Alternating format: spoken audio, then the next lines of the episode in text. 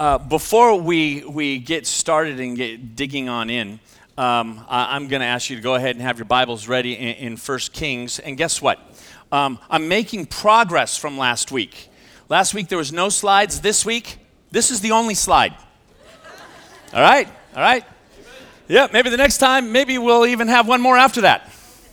But um, uh, the good, the bad, and the so so. I wanted to steal the title from the Clint Eastwood movie, The Good, the Bad, and the Ugly, but um, I didn't want to make any references to the one queen who's mentioned uh, out of these 40 kings. There's one queen who, I don't know if she was ugly or not, but she was really bad. So I just wanted to stay away from that uh, altogether because there were some kings that were so so. They started off good, and then they kind of went not so good kind of like Solomon. All right? So, um, we're going to be looking in our, in our passage uh, predominantly in, in 1 Kings. And, um, but while you're turning there, I, I wanted to do a little house housekeeping for, for us because things have progressed pretty quickly with regards to uh, Stephen Graves' memorial. Um, just found out Friday, and, and, it really wasn't confirmed until yesterday um, afternoon, um, that um, his uh, memorial service will be here this Tuesday in two days. It's going to be at 10 o'clock, and it's going to be right here, and it's uh, going to be, uh, based upon what Audrey desires, a very short service. Okay? Um, and uh, then from that, We'll probably be leaving here at about quarter to 11, and uh, a few of us will be heading on down to Miramar Cemetery down in San Diego.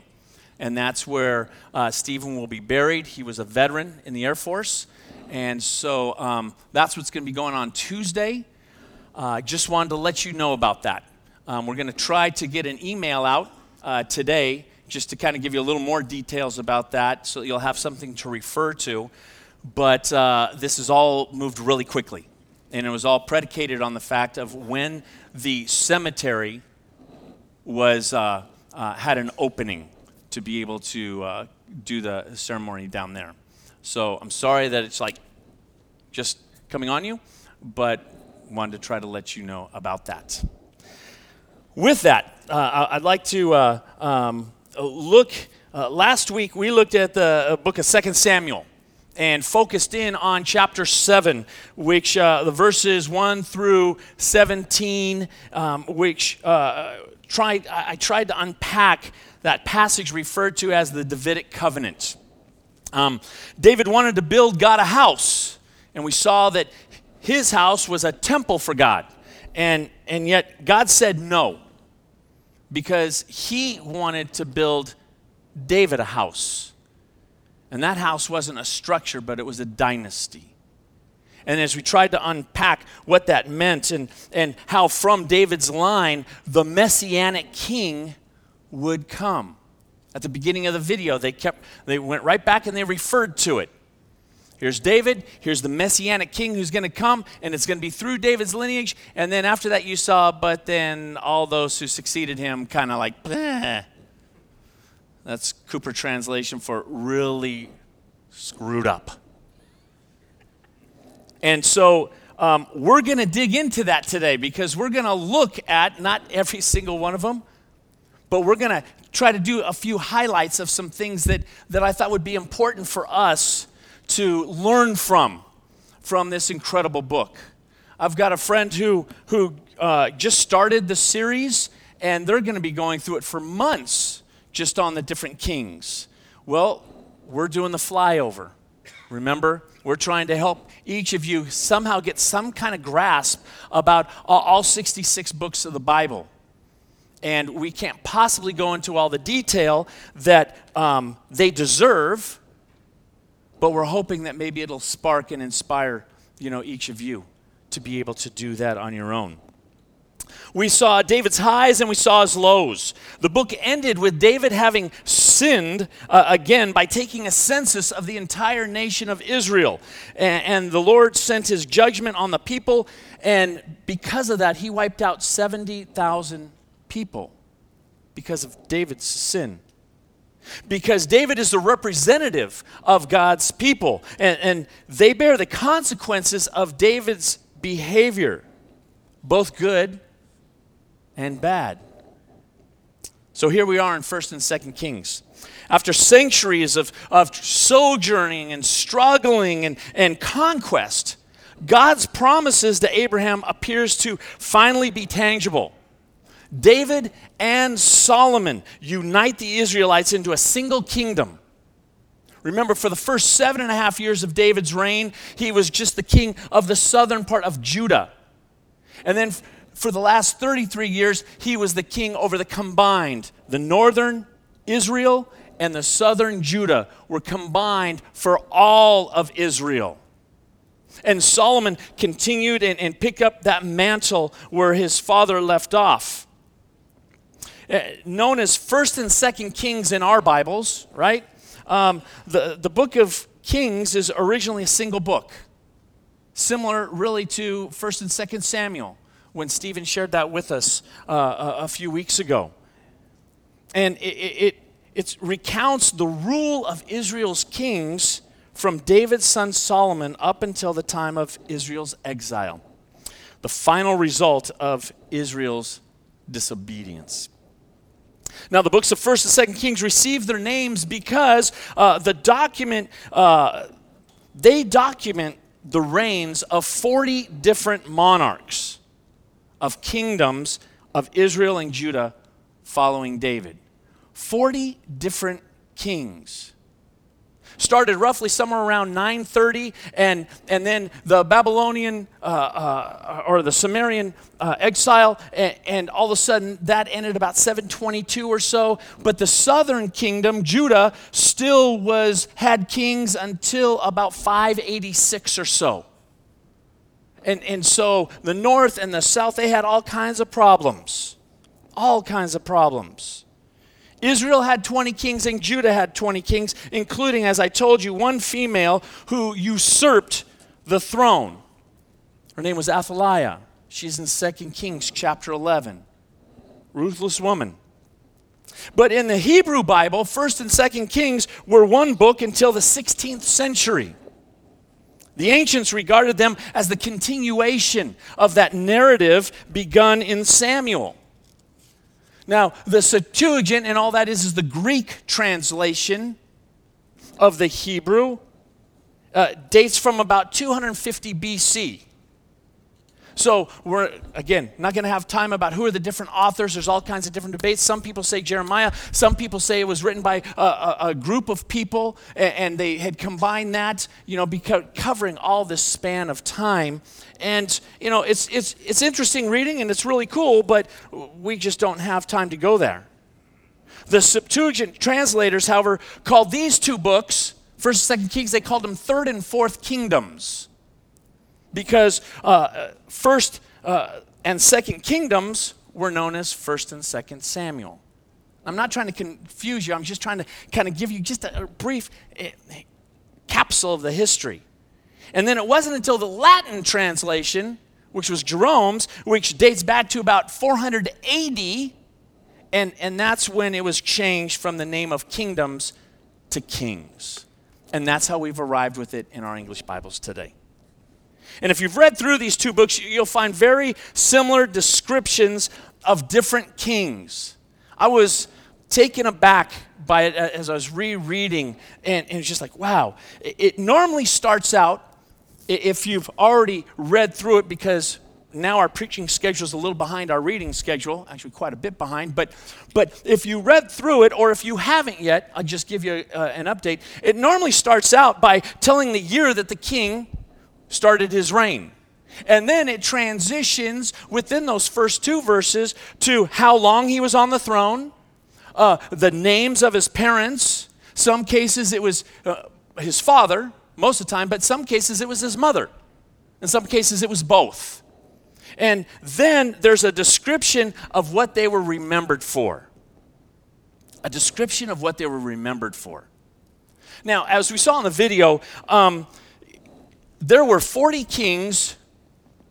They were 0 for 20 in the northern kingdom of Israel.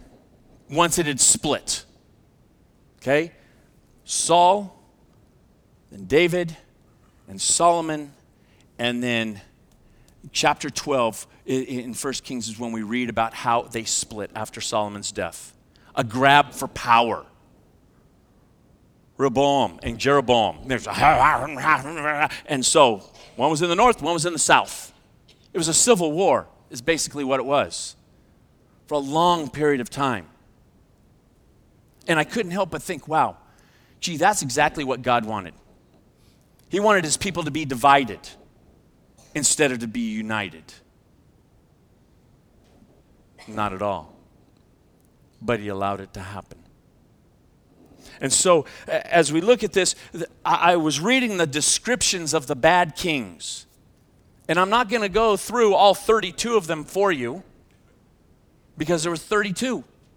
But just to give you an example, in 1 Kings chapter 15, verse 3, this is Abijam. It says, And he walked in all the sins that his father did before him, and his heart was not wholly true to the Lord his God. Wow. Um, what a, a horrible thing to re- be remembered for, isn't it? I just kind of think, and he walked in all the sins that his father did before him, and his heart was not wholly true to the Lord his God, as the heart of David his father. Later on in that chapter, verse 26, it talks about Nabad or Nadab. It says, He did what was evil in the sight of the Lord and walked in the way of his father and in his sin, which made Israel to sin. All right, Nadab. Baasha in, in verse 34 of that same chapter 15. He did what was evil in the sight of the Lord. Omri in chapter 16, verse 25. Omri did what was evil in the sight of the Lord and did more evil than all who were before him. Oh, okay. All right.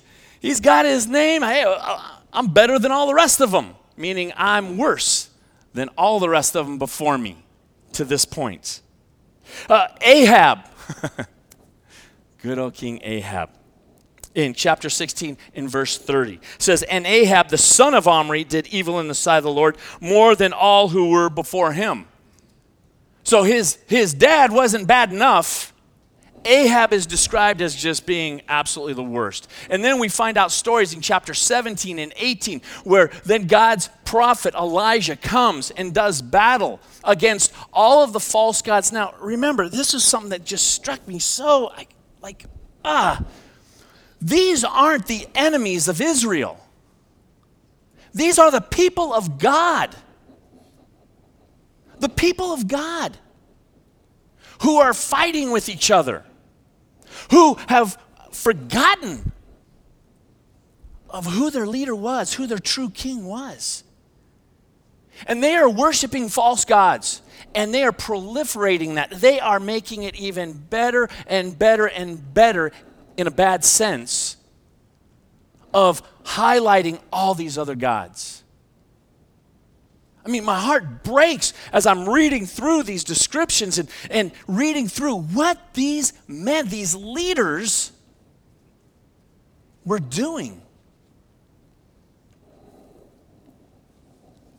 And then the last, the last bad one that I had referenced was in 1 Kings chapter 22, verses 52 and 53.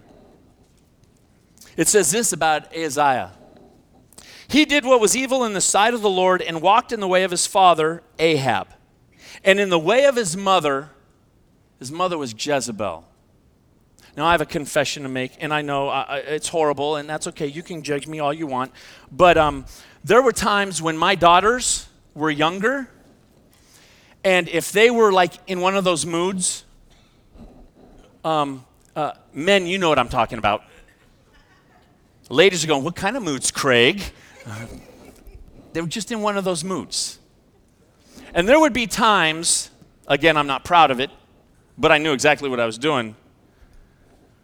I would just say, Whoa, whoa, what's going on, Jezebel?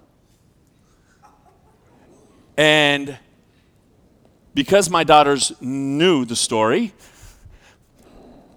rightfully so, they would call me out. I mean, uh, the looks that they gave me. Daddy, did you just say what I think you said? And there's a part of me in my flesh that wanted to say, You better believe it. But the other part of me, as a father and as someone who knew I'm molding my daughter's lives and spiritual lives, it was like, I did, and I'm sorry. I, I, I was, I was kidding. That's not really something to kid about. Because Jezebel was a horrible woman. She worshiped all of the false gods that she grew up with. And just like so many, turned the king's sights away from the one true God to start worshiping false gods. But it says in, verse 52 and in the way of Jeroboam, who was the first one, the first king of that divided kingdom, the son of Nebat, who made Israel to sin Verse 53 He served Baal and worshiped him and provoked the Lord, the God of Israel, to anger in every way that his father had done. Man, bad, bad dudes. But there's hope because there were eight good kings. Some would say there was four good kings and four kind of eh, Others would say, yeah, no, there's six good kings, and two of them were like, they were pretty good, but then they weren't too good. But you know what? We're not going to uh, debate that so much. I just wanted you to see here's the description of a good king.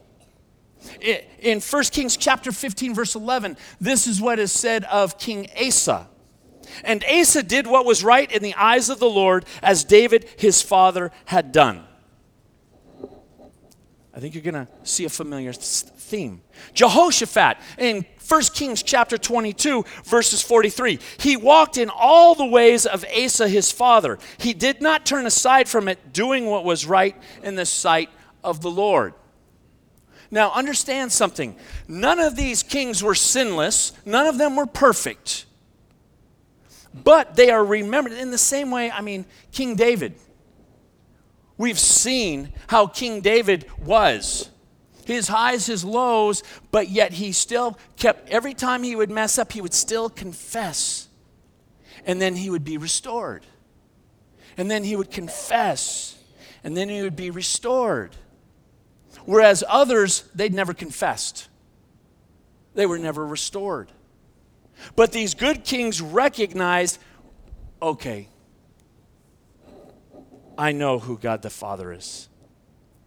Joash who's also referred to as Jehoash, just a different spelling. He's the same guy. In 2 Kings chapter 12, verse 2, it says, And Jehoash did what was right in the eyes of the Lord all his days.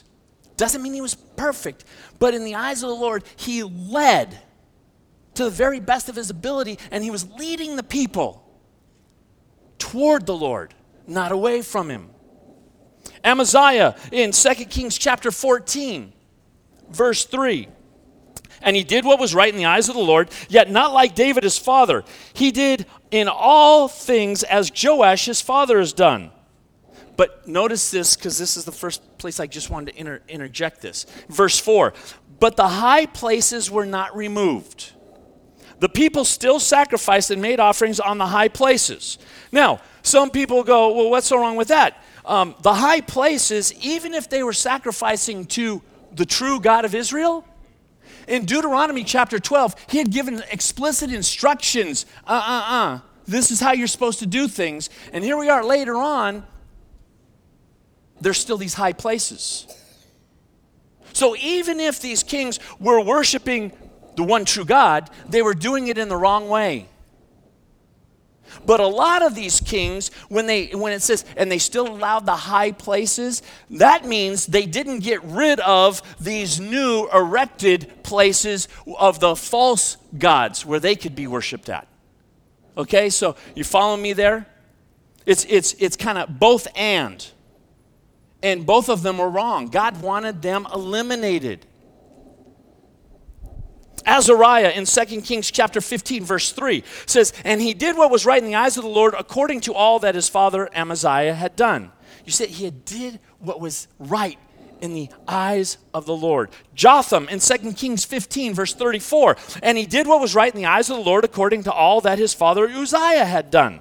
Hezekiah, mm, 2 Kings chapter 18, verse 3. Love it. And he did what was right in the sight of the Lord, in the eyes of the Lord, according to all that David, his father, had done. And then we get to Josiah in chapter 22, verse 2. And he did what was right in the eyes of the Lord and walked in all the way of David his father, and he did not turn to the right or to the left. It meant he, he wasn't distracted, he, he, he wasn't sidetracked, he was. So, what's, what's so important about that? Well, I, I think it shows me how easily um, these leaders lost their way.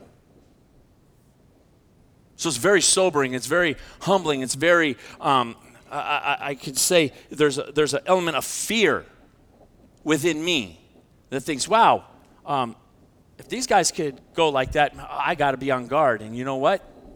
I hope I never lose that fear.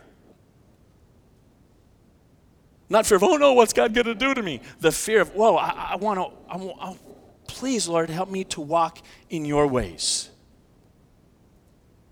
Help me to, to be an example as a pastor. It doesn't matter how big or small a church is, whoever's a leader, whether it's the pastor, elders, right? Whether it's somebody who's, who's leading within uh, doing the nursery ministry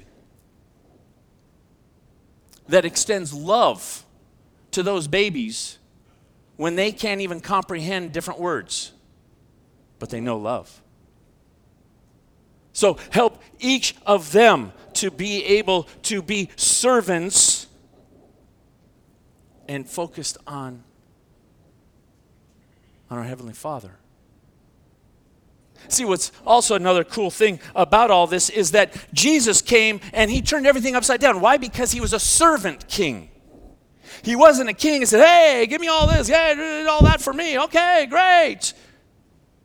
He was right there and was a servant and modeled that for his disciples.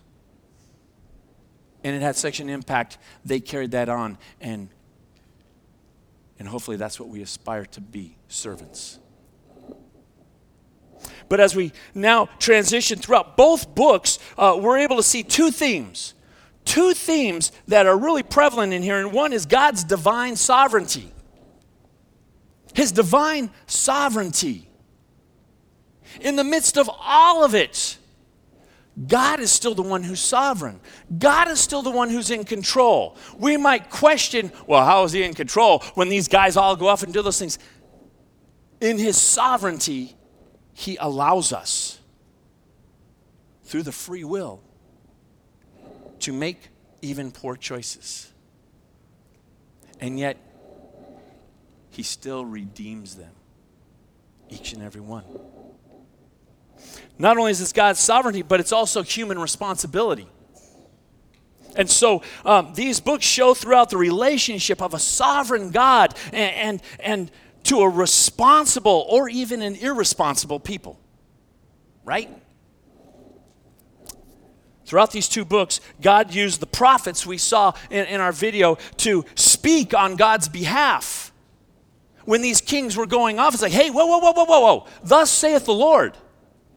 And we are introduced to, to a number, I'll say a majority of our prophets that we see in Scripture. They also acted as, as those covenant watchdogs, right? Not to, not to just be ready to pounce on, on anybody for doing something wrong, but to watch out on the kings so that they're not leading their people in a wrong way. Because, again, we saw the people reap the consequences of their kings. When the kings are following the Lord, wow, there's blessing. And the, when the kings aren't, man, that's not blessing at all. And again, it culminated in both kingdoms, the north Israel and the south Judah, being exiled, conquered, their land taken because of the, the kings. They also spoke out against idolatry and injustice, and they challenged the kings and the people to repent and go back to following what God's word said in the Torah. We can see great clashes between the kings, uh, Israel's many kings and prophets, especially with Elijah and Elisha. Man, those two dudes, they, I can't wait to see those guys in heaven. I mean, those guys had cojones. Sorry. They did. For one prophet to stand up to the king and his horrible queen and 450 prophets of a false God and call all of them out before the people on Mount Carmel in chapter 18 of 1 Kings? Sometimes I just struggle talking to people one on one who have a different view or opinion and who are forceful and, and loud. And, and I, I'm like, oh, I, I, I want to talk through there. I want to let you know about Jesus. And this guy, there's no holding back. And the same with Elisha. Incredible guys. And, and so much so that um, in the coming weeks, we're going to be jumping all into the prophets, the minor prophets, the, the major prophets, and, and you're going to be hearing about all of them and what their specific roles were in, in God's uh, plan of communicating with his people. In fact, for the next two weeks, starting next week, we're going to be jumping into the life of Isaiah and breaking up his book into two weeks because there's so much there that we just don't want you to miss out on. So, that's the flyover in 1st and 2nd Kings. Uh, but I'd like to look back at Israel's third king, Solomon, the son of David. And um, uh, Solomon's reign is divided into three parts. That first part uh, is there's great promise, the beginning and successes. Wow, in the, in the first three chapters. In chapter one, David charges Solomon to follow the commands of the Torah. He does that in both chapters. And then, uh, if you would, turn with me to chapter 3. Chapter 3. Because um, this, and you're familiar with it, I know you are, but still, we need to make sure that, that we're um, taking the time to at least dig, dig into things, even if they are familiar, because I believe God's word is living and active. It tells us that, and He's going to bring to light what He wants us to hear from Him today. I'm starting in verse 5. Starting in verse 5 of 1 Kings chapter 3. And it, it says, um, In Gibeon, the Lord appeared to Solomon in a dream at night. And God said, Ask what you wish me to give you. Wow. How many of you wish you had a dream like that? Right? I, I know I do. I had a dream last night that um, this sounds so morbid, that I was having a heart attack and fell over and I woke up before I died. How you like that? There's an insight to what was going on in my head, you know, uh, last night. Having a dream like this, hey, Lord, me please, me next, me next. But I love that. And, and, then it says in verse 6 Then Solomon said, You have shown great loving kindness to your servant David, my father, according as he walked before you in truth and righteousness and uprightness of heart toward you. And you have reserved for him his great loving kindness, that you have given him a son to sit on his throne, as it is this day. Meaning, thanks, that's me, Father. Verse 7 Now, O Lord my God, you have made your servant king in place of my father David, yet I am but a little child. I do not know how to go out or to come in. Your servant is in the midst uh, uh, of your people, which you have chosen, a great people who are too many to be numbered or counted. Now, hit this in verse 9. So give your servant an understanding heart to judge your people to discern between good and evil. If you have a pen, man, you should circle that verse, you should underline it, you should do whatever it is. It says, For who is able to judge this great people of yours? And then in verse 10, and it says, It was pleasing in the sight of the Lord that Solomon had asked this thing. God said to him, Because you have asked this thing and have not asked for yourself long life, I probably would have done that. Or have not asked for riches for yourself. Okay, I, I would have done that. Oh, or have asked. Uh, or have you asked for the life of your enemies? It depends on what day it is.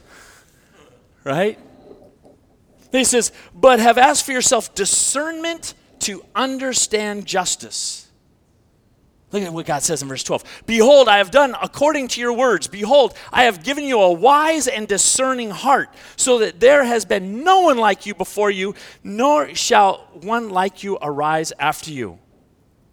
I have also given you what you have not asked, both riches and honor. Wow. Solomon asks for a heart that listens, to rule his people, to discern between good and evil. And God honors this request and rewards Solomon with wealth and honor. Incredible. Incredible. So you say, okay, big deal, Craig. Then we start to start to see how that wealth and that honor, and he, he, was a master builder, and, and how all these things were happening up in chapters four, five, six, seven, and eight. It's like, oh, and then we start getting to chapter nine and chapter 10. And then we really hit in chapter 11 because idolatry and rebellion, and then it leads to the fall of Babylon down the road. Turn with me to chapter 11. Chapter 11. Such a sad chapter. Verse 1.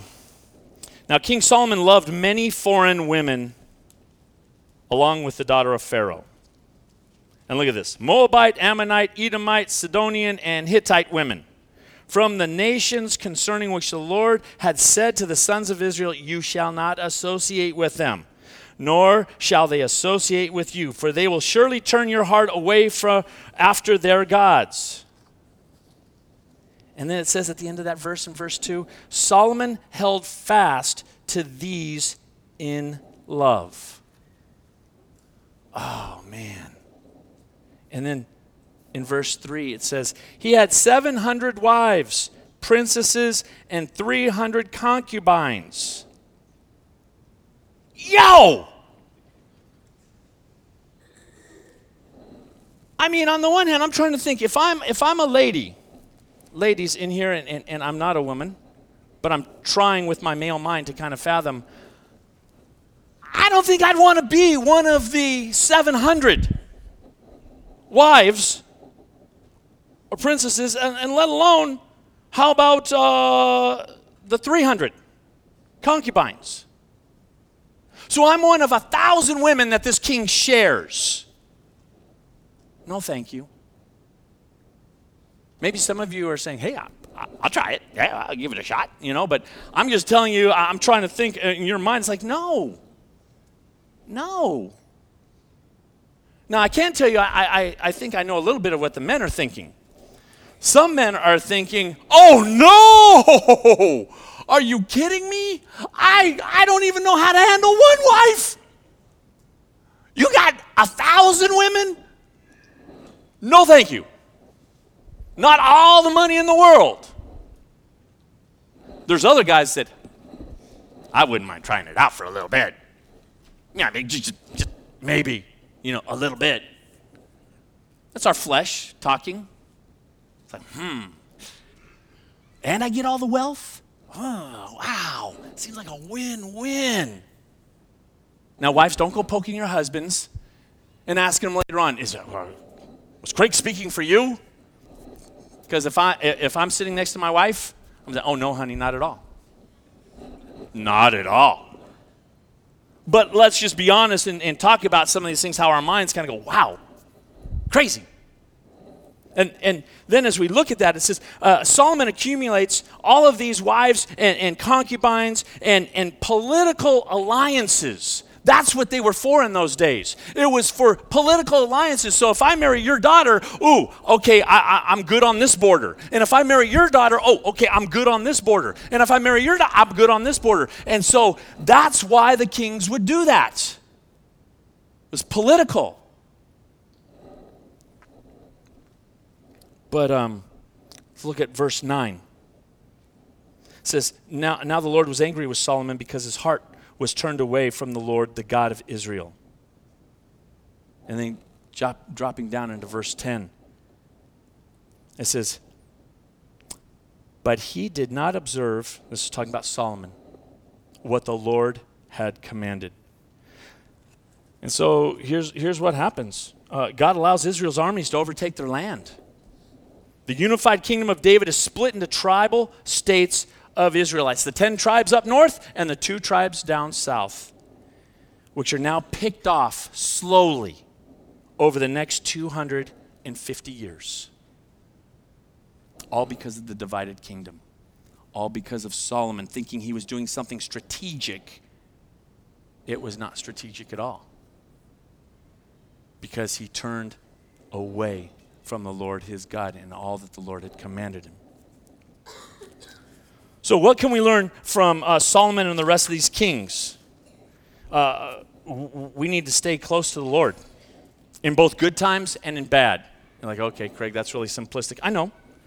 But I want you to remember the good kings were recognized as good because why? They did what was right in the eyes of the Lord. How about you and I? What if that standard is, is on us? How would we be described? as men and women, as sons and daughters of the Messianic King. Solomon and the others were the recipients of God's wrath or his judgment. Why? Because his heart was turned away from the Lord, the God of Israel. Early Solomon, young Solomon, he wrote the book of Proverbs. He's the same guy who wrote Proverbs chapter 3 Trust in the Lord with all your heart and lean not on your own understanding. The same man who could write those words also in his later life wrote the book of Ecclesiastes. And in Ecclesiastes, verse chapter 1 verse 2 says everything is meaningless. Wow. Wow. Early in life started strong. End in life. Nope. No human trait, no matter how finely tuned, can function well apart from a relationship with God where that trait is fully submitted and committed. I read that from a commentator and I just went, wow, that's hitting me, God. No human trait, no matter how finely tuned, can function well apart from a relationship with God. It doesn't matter if the wisest man in the world has this wisdom if he is not functioning in a strong relationship with God, it's not going to work. It, it's the same for you and I. However great our strengths, and God has given each and every one of us a strength. He's given each and every one of us a spiritual gift. He's given each and every one of us a talent. But when we rely on those rather than on God, men and women, we are sure to fall. Beginning our life well is only half of it. Only a deep and a close relationship and continuing personal relationship with Jesus Christ can offer fulfillment. Only through continuing commitment can God's purposes in our lives be achieved. Ecclesiastes and Proverbs are in, are in uh, effect expressions of a philosophy of life, aren't they? Each reveals principles on which Solomon, at different stages of his life, felt people should live. How has your life, how has my life shown a growing commitment to God rather than a Solomon like decline? Now, guess what? If there's nothing else, um, this is the one point I want to get you with. How do we stay close to the Lord? Um, and you're going to say, yeah, yeah, yeah. I don't care. Read His Word and act upon it. And I just want to focus on what does that action look like? Pray. So much so that I, I want to challenge each and every one of you, every single person here. I don't know who is available. I don't know different schedules. It's not about trying to manipulate. It's not about trying to guilt. Uh, none of those things. But I want to challenge each and every one of you for our church to come on Thursday morning at 6:30. There's been a small band of men and women who've been praying for many years before I came here. And I hope for all the years that this church exists. And it doesn't matter if there's been uh, one or two of them, or if there's eight or ten of them. They consistently just come and pray. Now, could they do it at home? Absolutely. But you know, there's something about being unified and coming together to pray. And so that's my challenge. I know you have routines. Some of you have so much better routines, discipline wise, uh, than I, I ever will.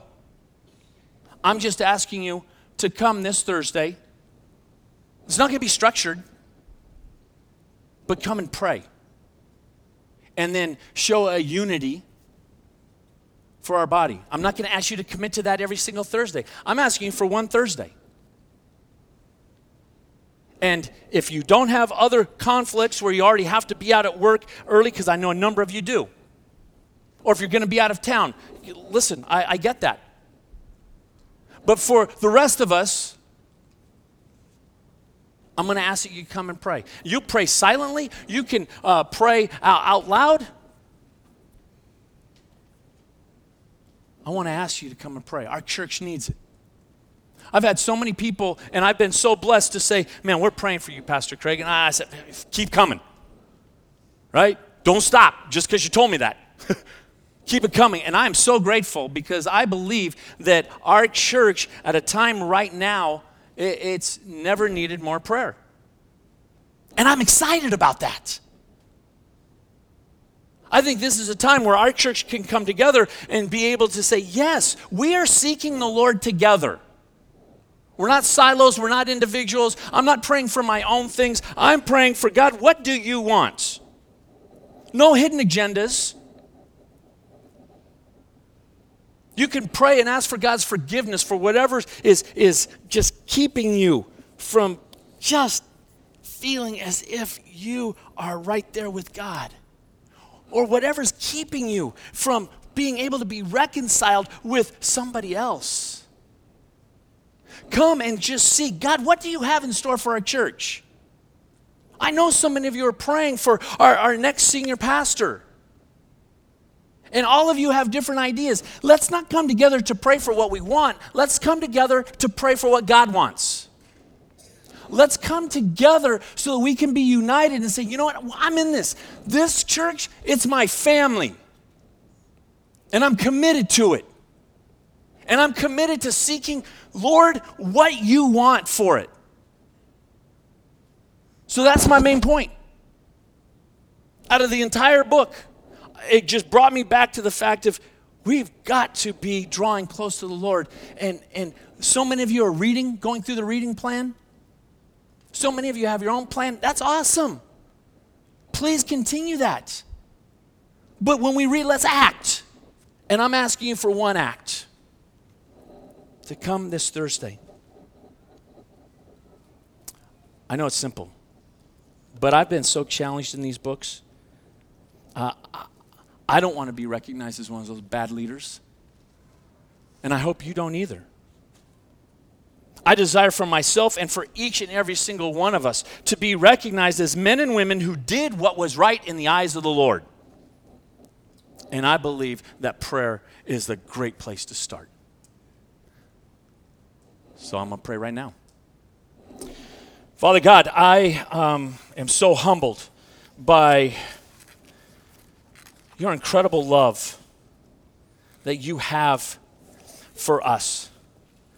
I am humbled by the fact that you still saw fit to fulfill your promises of your commitment and covenant to David to provide the messianic king.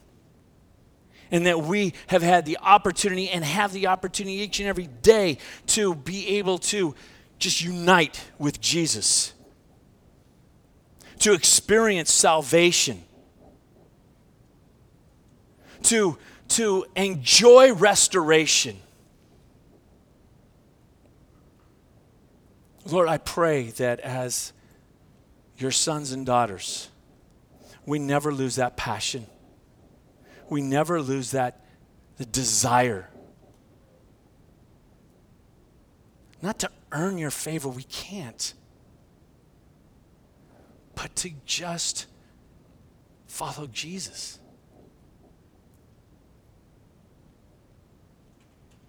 So, Lord, would you, would you give us the strength and the discipline to act on what we learn? Not for knowledge, but for love of you and for others. And I pray this in Jesus' name.